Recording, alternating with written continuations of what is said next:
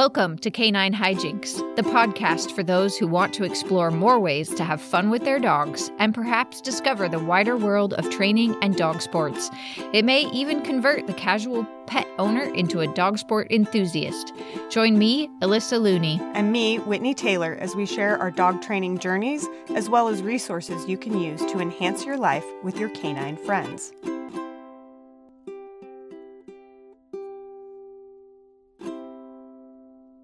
Welcome to Canine Hijinks. We are here today with Rachel Downs, and we are actually in person around the same table. Amazing. Having this conversation. I know it's it's not it's a rare thing for us here. Rachel Downs is an agility instructor and dog trainer out of Texas. She has been involved in dog training and dog sports since she was a child, and as an adult, she is a professional dog trainer and sport dog trainer and we're going to talk to her today about stimulus control, which is not the same as impulse control. And we'll get into why that is in a bit. But before we get started, we always have to say what we've been up to with our dogs to have some fun lately. So, Rachel, why don't you start by introducing who your dogs are so we know and tell us what you've been doing with them lately. Sure. Thank you. Um, this is really lovely to like be in Portland and be doing something. This is totally new to me, so it's really fun. Um, my dogs, I have eight dogs, so I don't know that you really want me to go into every single one of that, right? um, yeah, you've got Ricky numbers here.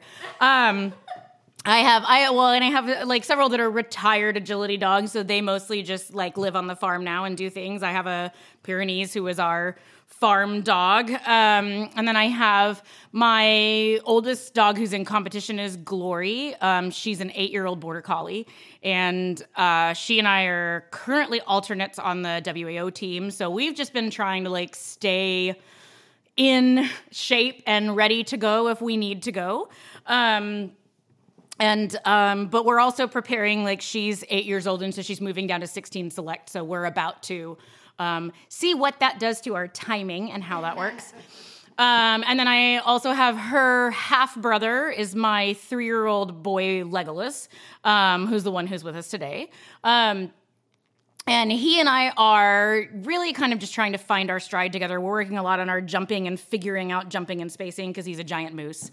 Um, and then I have a um, almost two year old Icelandic sheepdog, who is Frodo, who is my um, six year old daughter's dog. And so she and I are working on training Frodo to do agility. So it's a little slow going because I'm trying to make sure the six year old is really, you know, getting the right kind of split down for herself along with training the young dog. Um, and then I have um, two Chihuahua mixes who were not originally supposed to be agility dogs, but we are toying with the agility prospect with both of them. Um, so that's a really fun new thing because I've never owned personally tiny, tiny dogs. And so it's kind of a really fun, different uh, thing for me to try. That's awesome. And Whitney, I know you had an accomplishment yesterday with Sprite. Sprite and I got our very first premier standard Q in AKC agility. So that was really exciting. It was a very nice course. I was just super, super pleased because we have not been running standard courses for very long. And then she topped off the day with a novice standard Q. So was a lovely, lovely day. And now we're here to do this. And then tomorrow we go back to AKC. So a fun filled weekend for us. How about you, Alyssa? Been all about agility lately and also taking we actually didn't do that much this week except just be dogs, which is always good for the dogs. Always but this has been a really fun weekend, and I think uh, we sat through last night a three-hour lecture that Rachel did on stimulus control, and I had some light bulb moments for myself and my journey with Ale that I think will really help clean up some of our training. So I'm excited to get some of that worked out.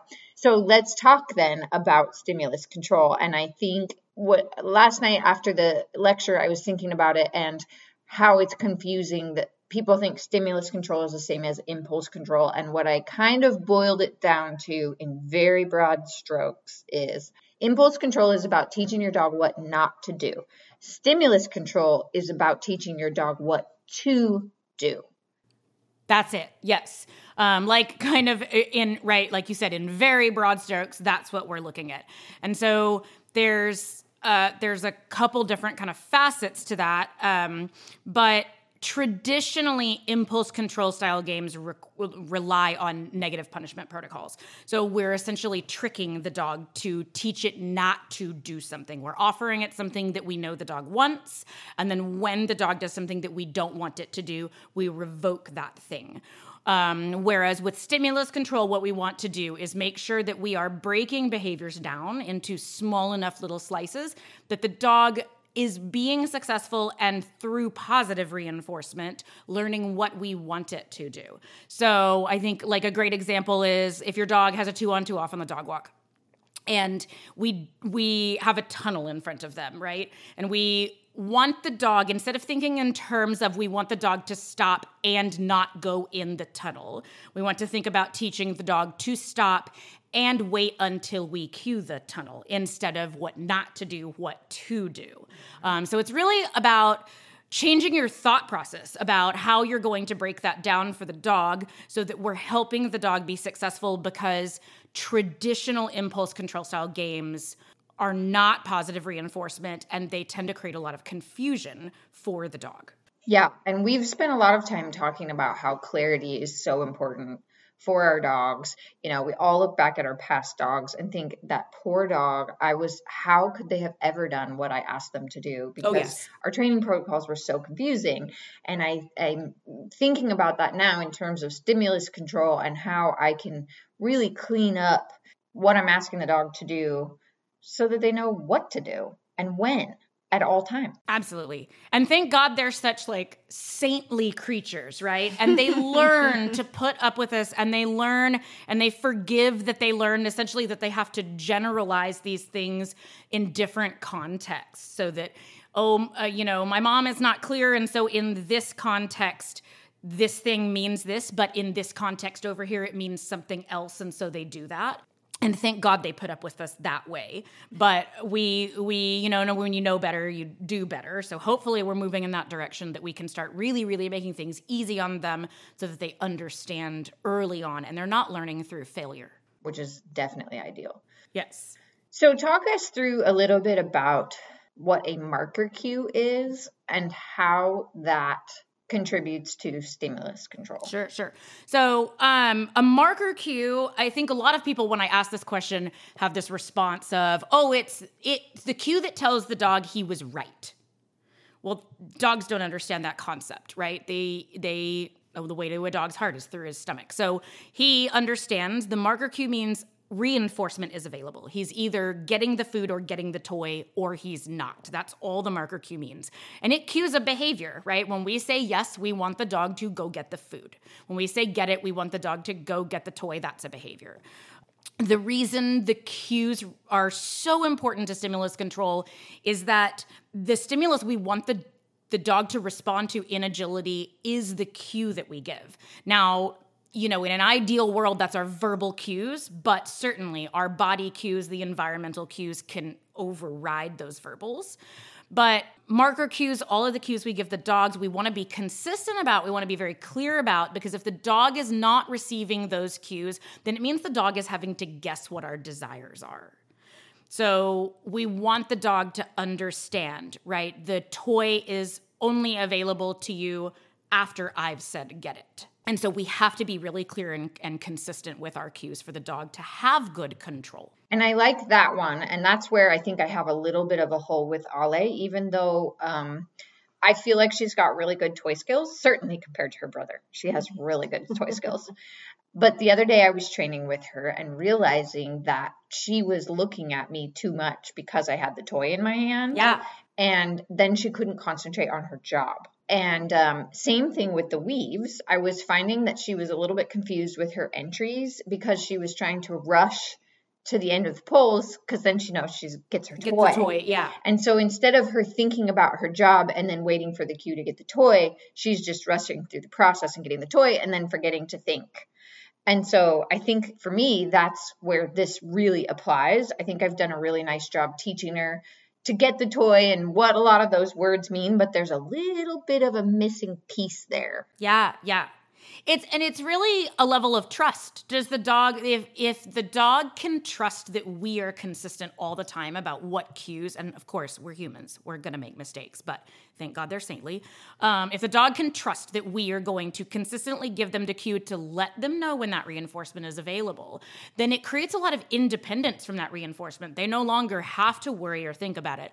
So if the dog knows that he's only going to get fed from food in your hands when you say yes, then it means that he's not going to be running next to you staring at your hands the whole time going maybe now maybe now maybe now right? He can he can look forward he can look to do his job he can engage his brain because he can trust that i will let him know when that food is coming. I will let him know when that toy is available.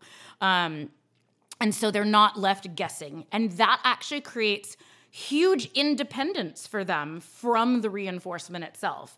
And i think that gets kind of lost on people is that they think they think that when we take those reinforcements and we get them you know in a place where it's visible to the dog so not hidden in our pants or in our pockets or whatever um, that it's going to create some type of dependence on it. And that's really it's quite the opposite when you are consistent with your cues and your dog understands when to take that reinforcement then it creates massive amounts of independence from it. More thinking because that's um you said so they're not guessing when the reinforcement will be available but also i think my dogs are like can i convince you to make the reinforcement available and so they're spending all their time like you you're gonna give it to me now right how about maybe how it's now maybe, it's, now, maybe, it's, now. now. Yeah, yeah yeah and that's all they're thinking about they're not they can't go do a thing because they're trying to they're so hyper fixated on Yeah. it, right? Yeah. Yes, yes. Um, I think for sure that becomes a problem. Um, and I do think that a little bit on that in that vein is sometimes just like with going to just just like with like releasing from start lanes or releasing from contacts or, or tables or whatever a lot of times i see people where the dog is like at the dog has decided he's going to go get the reinforcement and then the person says get it. And so the dog is reinforced that way. And i see that a lot with those duration kind of positions. And so we see those behaviors start to degrade. Um, i saw ale do it one time today right where she read your mind right? She was like i i know she's about to say break so I'm just gonna go, and then break came out of your mouth, and it was such a millisecond response that you didn't even notice it to start with. That I see the same thing happen with reinforcements, and so sometimes when dogs start to get a little pushy on that, um, I find that it's often not that they're actually being pushy about it, but that they have learned that sometimes when they start to make the choice, you follow through with the command or with the cue, so that they uh, they get reinforced for going and doing that. So we have to be careful about making sure that we are absolutely the one who's cueing that and not that the dog is jumping the gun on us by half of a millisecond. Well, and I think too that's where also because we are such creatures of habit, whether we want to admit it or not, that like if you always pull the toy out of your pocket in the same way that if you I think I'm wearing my my training vest so I'm reaching behind me. But that if you like what does it mean if you pull the toy out you're dangling it in front of them and then you say get it. Like where where within that chain are they assuming that they Right. are going to get the Right. toy because if every time you pull it out you say get it then they're like oh the hand's going back there Yes. that means the toy is coming So- and so like dogs will pop out of the weaves or they're like oh re- reinforcements coming and So what you're talking about is actually called cue transfer. And so like you said, what part of that chain is the is the cue, right? So um, if we if we are reaching for that toy in our pocket, right? To us the cue might be get it, but what happens is that the dog starts to watch all those observable behaviors that we're making that are happen at every every millisecond before we cue the get it. And so it's it's like then the dog starts looking for the toy and waiting for the toy when your hand comes out of your pocket or when the toy is starting to dangle. And then it starts to become when you start to reach behind your back into that pocket right? Or it, it becomes the momentary slight very touchy deceleration that he sees you do right? Before you reach to that So, and we see it very often in like start lines where mm-hmm. you walk out, oh, God. right? You walk out, you stop in your position, you put your arm up, you look over your shoulder and you say break or jump or free or whatever. And it's not that the dog is necessarily breaking because he's being malicious. It's just that he knows the pattern and he's like, cool, I know this pattern, so I can help you with it. But that was uh, the arm up is always The arm up is the been thing, killer, right? The killer Yes. for so many dogs, particularly for my dogs. I'm like up, up, down, up, down, up, Yes. up, down. yes, like you're trying to fly away. True. Here's something I would love for you to just touch on because, of course, we can't fit your entire lecture into our is the difference between a reward and reinforcement Yeah, to yeah. the dog. Yeah. So um, when something is being reinforced, it means that behavior is changing. Reinforcement and punish punishment, we can only know if something is being reinforced or punished when we see observable behaviors change.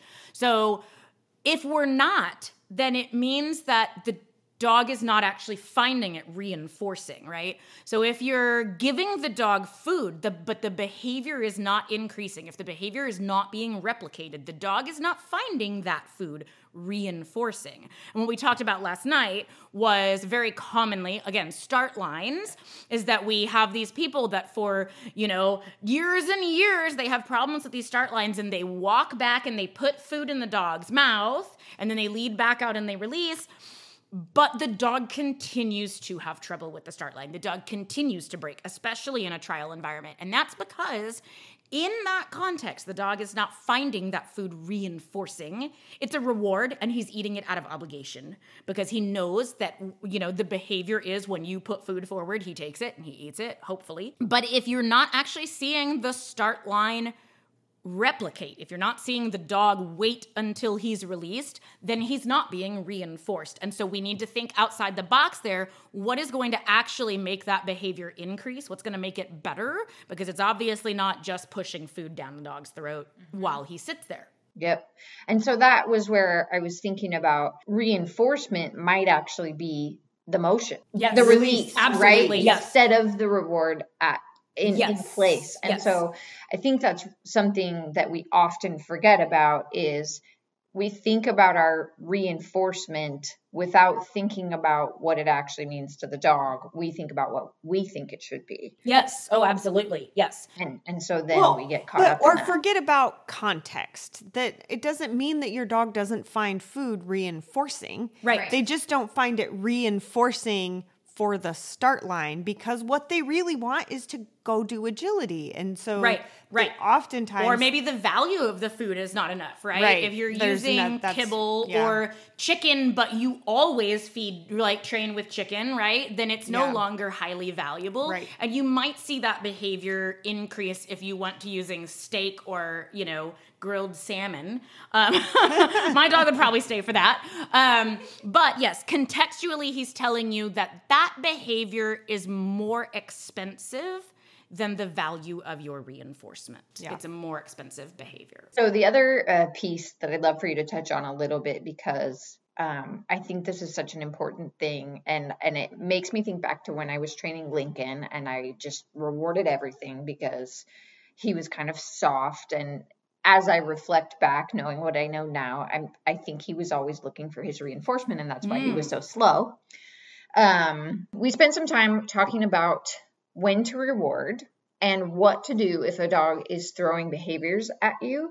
And I was thinking back on my journey with Lincoln, and I always just tended to reward kind of no matter what. And I think I ended up causing some confusion on his part mm-hmm. because of that. So, can you talk a little bit through the do it when I cue it? You're going to be reinforced when I when you perform the behavior that I'm asking. Mm-hmm. But if you're just throwing behaviors at me, I'm not going to reinforce that and kind of talk through that concept. Sure, sure. So, uh, having stimulus control, one of the rules of that means that when we, as soon as we add a cue to a behavior, we no longer want to. The way we get control of that is we no longer want to reinforce the behavior if we have said another cue or if the dog performs a cue that we did not cue. Okay. And, you know, no matter how cute it might be that he's, right? no matter how cute it might be that he is so smart and he's offering that again, what happens if the if we consistently reinforce things that are already that already have a cue applied to them and we reinforce them when it's not cued is the dog starts learning the concept of being able to just gain reinforcement through throwing things out there and that he doesn't really have to listen to the cue that we want. Um, and so we have to be very careful with that. Now, uh, I always get the question of, you know, what about when we're shaping or we want dogs to offer the behavior, right? When we want dogs to start to offer things, we don't have a cue yet. Well, yes, we do. We have an environmental cue or a picture cue, right? So, you know, in the very beginning, when we start training our puppies or training our young dogs, we sit down on the floor with a bowl of food in our lap or something. That is a cue that we want the dog to offer us something. We put a box out in front of them to play box games, and the presence of the box in relation to us is an environmental cue that that we want the dog to engage with that thing.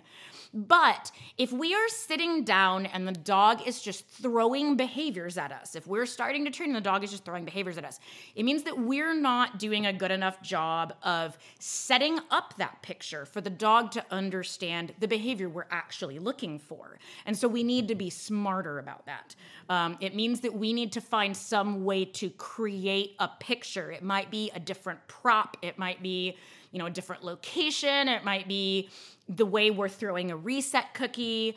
Um, however we're doing that we need to create a picture that helps the dog understand so that the dog doesn't feel like oh because really that throwing behaviors is frustration. That's what it is. Is the dog is going i don't know how to get the reinforcement. Will this work? Will this work? Will this work? And i don't ever want my dog to learn behaviors in a frustrated state because emotion is a criteria right? And however whatever we train when we train it the emotion the animal has there we add that into that. And so if we are creating these if we are training in a place where the dog is frustrated already even if we do eventually get the behavior that we wanted it's now very likely tied into a frustrated feeling, and that's not good. So we have to be really careful about that. I think that is such a hard concept for people who are new to trying to get a dog to offer behaviors and that that's part of the journey that you go through as a trainer because when I think about helping people get into agility, because anytime you tell people you're in agility now, that you get a lot of questions. Mm. Um, I made the mistake of saying that at a PetSmart the other day.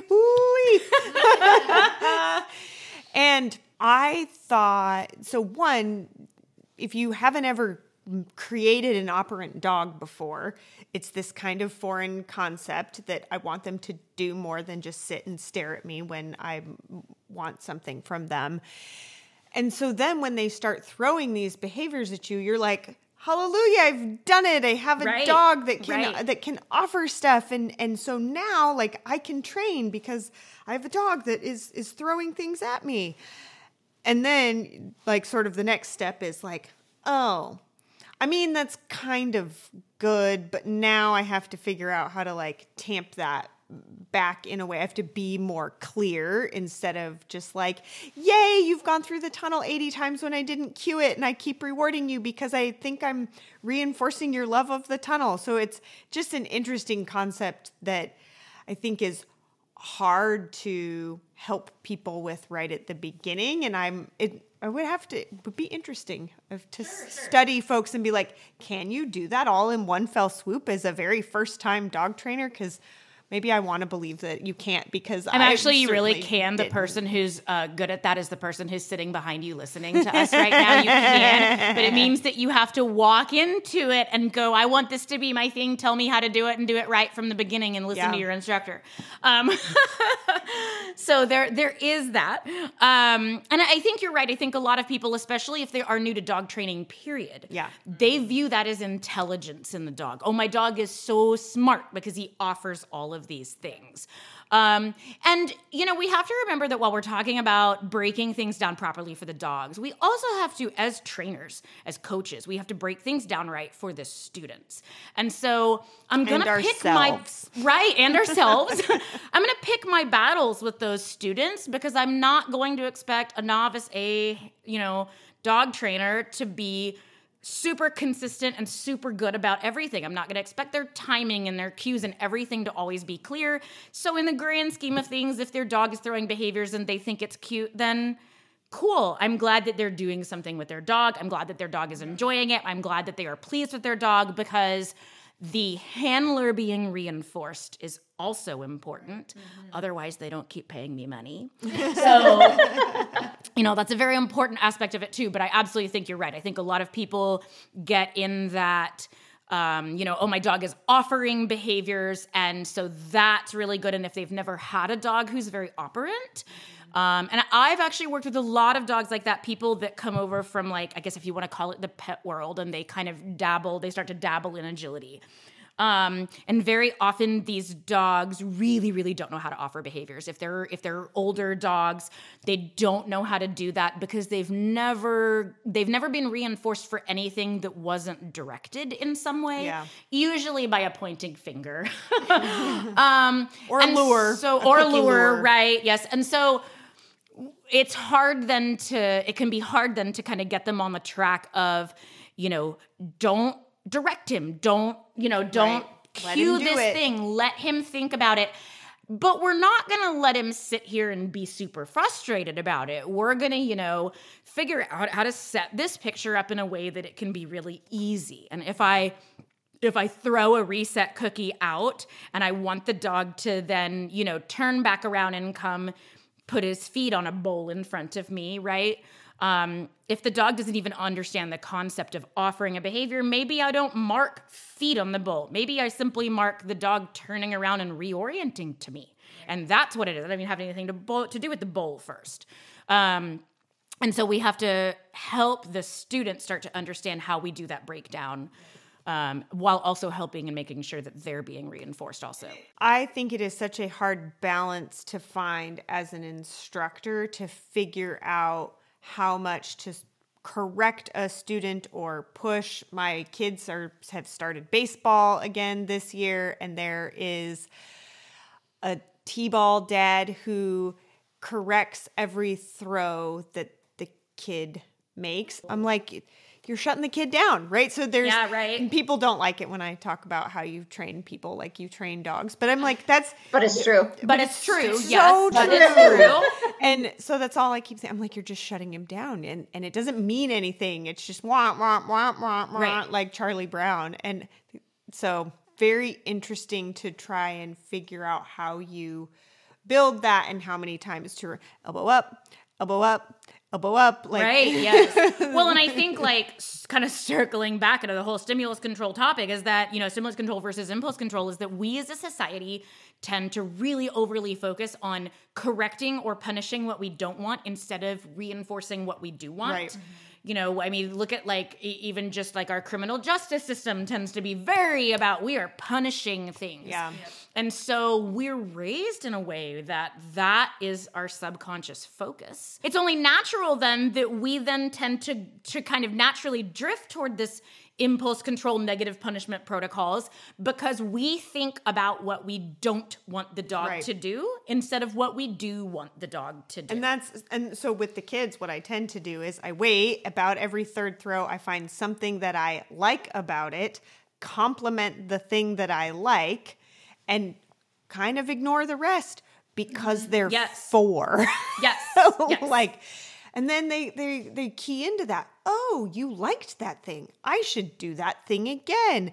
And then sure enough, there's something else that you can reinforce. So I think of you know, learning how to throw a ball like shaping. That that's that's a perfectly acceptable way to help a kid understand and not you know, hammer down on them wrong, wrong, do it different, do it better, do it better. Like nope, yeah. just reinforce the thing you like so you get more of it. It it's really not that hard and it's not different than what we want to see out of our dogs. Focus on what you can reward.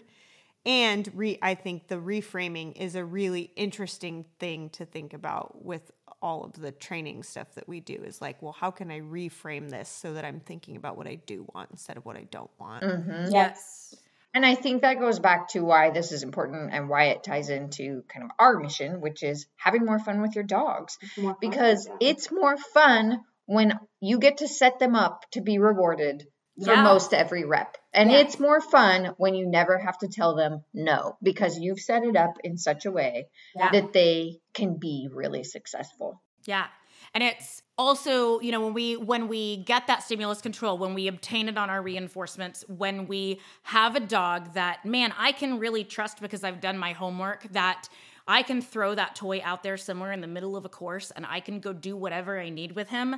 And then when I tell him to get it, he'll turn around and whip back and find that toy, but he does not worry about it, right? It's not a focus of his because he's like, oh, I really love this game with my mom because I've done a good job of reinforcing this and setting up up enough with this dog that he really does find doing all of these things reinforcing um, and kind of a little divergence there as people get stuck in that concept of self reinforcing. But like I said last night, I actually love dogs that self reinforce because if they're self reinforcing, I say that in air quotes, um, by going and taking that tunnel or going and doing that jump, it means that they find doing that thing reinforcing, which is awesome. Shouldn't that always be our goal? This silly game that we are playing with these dogs, this is my profession, but the silly game that we're playing, we're having dogs, you know, weave through poles and jump over PVC and run through tunnels and run over ramps at high speed. Um, we want them to have fun. The whole point that we do this is for us to have fun. Um, and so, if he's finding these things reinforcing, if he's finding doing these things conditionally reinforcing, then I've done my job and I've created the dog I want. And if he's doing something that is not the next thing in the sequence that I desire, then it's my job to then figure out how to break that down and piece that apart, figure out where the hole in my training is. Um, and I think, you know, that's the part of stimulus control versus impulse control that is really kind of was really kind of light bulbish to me was that when we talk about impulse control we are generally talk about talking about something that is inherent in the learner.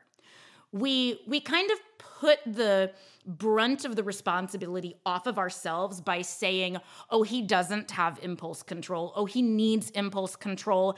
And so it really is kind of a subconscious way of saying well there's nothing i can do about this it's Yeah, not my fault yeah. right? Whereas when we talk about stimulus control, when we talk about how I've taught the dog to grab the toy when I cue the toy, or I've taught the dog to go to the manners minder when he hears the beep, not otherwise, when he hears it, then we have put the um, the responsibility of that on the trainer, which is what we should be doing, right? We should be putting that on the trainer. It is my job to give the dog the skills to be able to do that. And the reason that getting those skills on our reinforcement is so important is because if I put those skills on the dog for the reinforcement, then I set the dog up for my training later on down the line when I'm training all those other behaviors and obstacles. I can use that newfound control of that reinforcement to help the dog be more successful. Um, and then I can use it to train the dog to strengthen that behavior. Um, the example I used last night was training tunnel threadles. This um, Legolas understands the concept so well of the toy is thrown to where the exit of the tunnel is.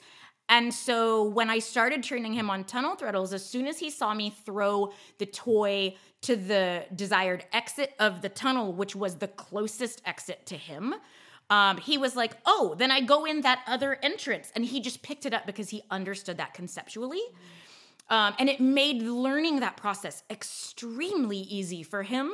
And then I was able to take that toy and move it strategically and slowly into a way where it was not at the exit of that tunnel now. It slowly moved to the point where maybe it was at the entrance. Maybe he was even having to run over the top of the toy to get into the in in tunnel cue that I was giving, um, and then come out and get it. So it was able to make understanding that behavior much easier for him in the beginning, and then able to really strengthen that behavior. Well, if that's not enough to make you learn more about stimulus control, I don't know what is.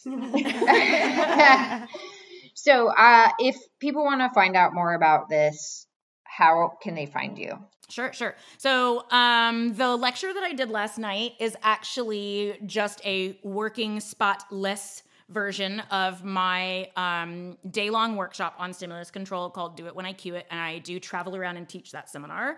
Um, and I would say that's probably, man, if you if you really want to get into it, that's a day that we just geek out on it and you'll get all these little, you know, uh, divergences and all these little topics that pop up as this goes along. Um, but it was originally started as an online class that I started teaching about three years ago. Um, and that online class originally started as Stimulus Control Games, which is a six week online class that's offered through a Facebook group. And then, um, due to demand, it ended up into another six week long class on advanced stimulus control games, which is actually about so the first one is about how we obtain stimulus control on our reinforcements. And then the advanced class is about how we use that newfound stimulus control to help train the dogs and strengthen those behaviors. Um, and so those are my best ways to get out and learn about stimulus control. I actually do have um, another uh, stimulus control games class starting on Facebook this week. um, so that's very convenient, good timing. Um, I generally only offer it about every six months, but I had such a demand for it again almost right after I offered that I decided to do it again. Um, and then, of course, reaching out to me any other way. Um, my business is called Strategic Dog Sports, and I am on Facebook. Uh, my website is strategicdogsports.com. Um, and so all my contact information is there um, if they want to contact me about. Uh, getting into an online class, uh, finding out when my traveling seminars are, if they want to travel to do one of those, are all listed on my website. Perfect. And we will put that link in the show notes. Awesome. Well, thank you so much for having me. This is really, really fun. Yeah, thank you for being here. So that's all for today's episode. Don't forget to rate, share, and subscribe to our podcast so you can join us for our next episode. In the meantime, you can find us on Facebook, Instagram, and YouTube, or by visiting our website at www.caninehijinks.com. Thanks for joining us. Make sure to go out and have some fun with your dogs. Talk to you next time.